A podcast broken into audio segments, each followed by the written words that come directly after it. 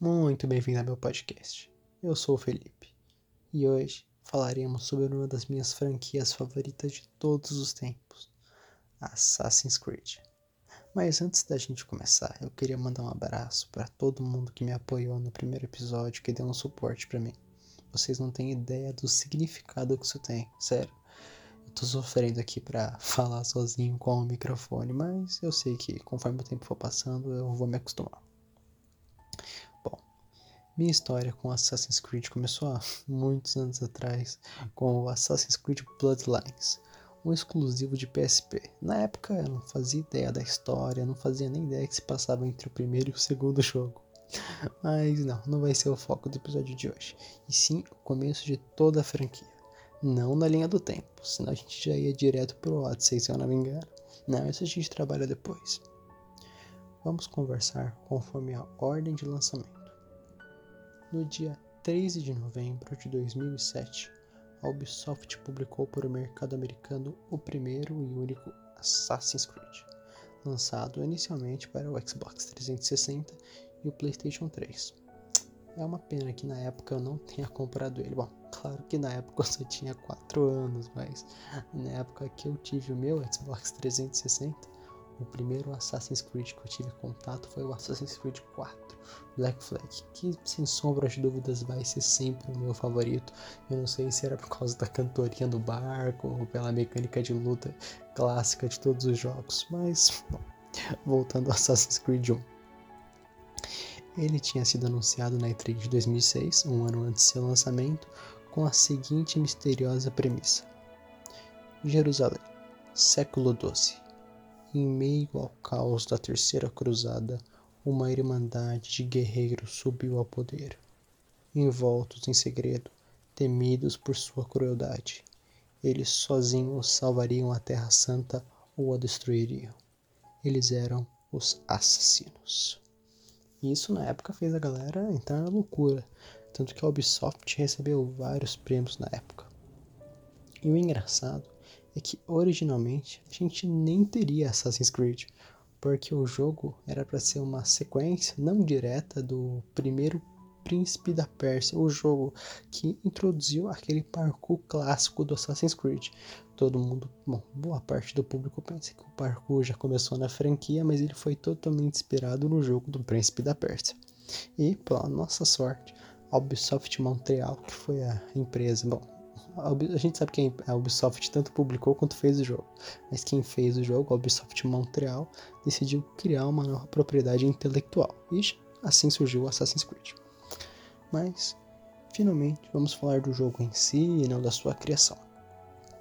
Em Assassin's Creed 1, por assim dizer, o número é só Assassin's Creed, é óbvio, mas só para deixar bem claro que estamos falando do primeiro, controlamos dois personagens principais. Vamos focar no primeiro o Desmond.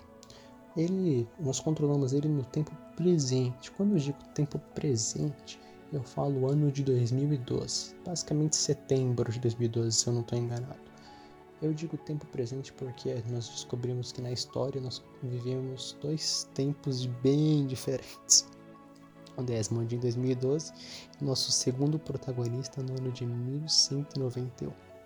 Mas voltando para o Desmond, é, o coitado era só um barman quando uma empresa chamada Abstergo sequestra ele e coloca ele em um cativeiro. Lá a gente conhece um bando de cientistas e um bando de personagens importantes para a história que eu gostaria de trabalhar melhor neles nos próximos episódios. Mas a gente aprende uma coisa muito importante. Toda a história do universo de Assassin's Creed vem sido travada por uma guerra com dois lados, o clã dos assassinos e os templários. E essa guerra foi mudando o mundo conforme os anos foram passando. E lá nós conhecemos o Animus, que nada mais era do que uma máquina que permitisse que a gente vivenciasse as memórias dos nossos antepassados. Meu Deus, eu não sei vocês, mas se eu pudesse usar esse ânimo, eu voltava lá para a pele dos meus avós só para vivenciar os anos 60, 70. Mas de novo, voltando pro jogo. O Desmond se conecta no Animus e conhecemos o antepassado fodão do Desmond. Bom, eu vou tentar pronunciar o nome dele certo, mas para quem conhece o jogo sabe que é um pouco mais complicado. Altair Ibn La-Ahad, ou melhor dizendo, o famoso Altair, que é um membro de uma ordem de assassinos fictícia, o Assassin's Creed, lá por volta do ano de 1191, como eu mencionei agora há pouco. Bom, como a própria descrição que a Ubisoft deu, a história se passa na Terceira Cruzada. Partiu recuperar Jerusalém, rapaziada. Aliás, eu dei uma jogada antes, né? Pra dar aquela refrescada na memória, dei uma pesquisada, porque haja memória para tudo isso. Bom, nós descobrimos que esse clã de assassinos segue três regras vitais para ser um membro do clã e tudo mais. A primeira regra é nunca matar uma pessoa considerada inocente.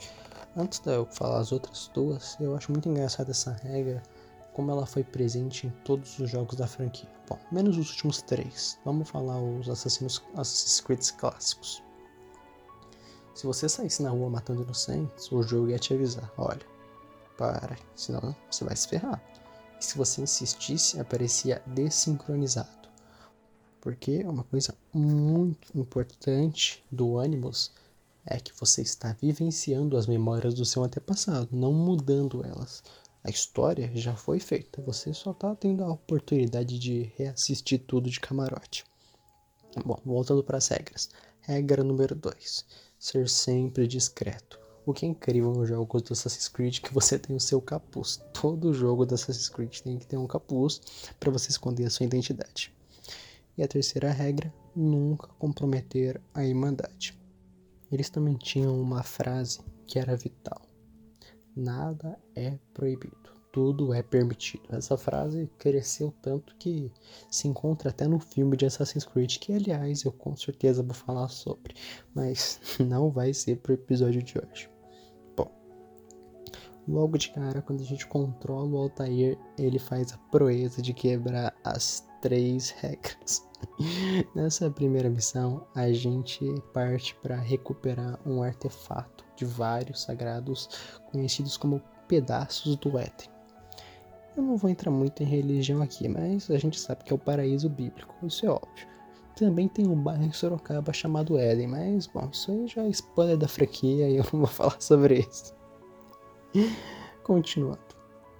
Nessa missão, a gente encontra um tal de Robert de Sable esse cara nada mais é do que um grão-mestre dos Templários. Bom, como eu disse antes, os Templários são os grandes inimigos dos assassinos. Para vocês terem ideia, essa rivalidade cresce tanto que todos os jogos da franquia são sobre isso. Claro, os nomes mudam de vez em quando, de jogo para jogo, para não ser exatamente assassino templário, assassino templário. E dependendo do período histórico, nem assassino existe ainda, é só uma pseudo-ideia do futuro dos assassinos. Mas, bom, já deu para entender que é uma rivalidade bem ferrada mesmo. Voltando pro desgraçado Templário e a luta contra o Altair. Tava lá o Altair, um outro assassino chamado Malik e o irmão dele, Kadar. Eles conseguem recuperar o artefato. Porém, nessa brincadeira, o Kadar morre.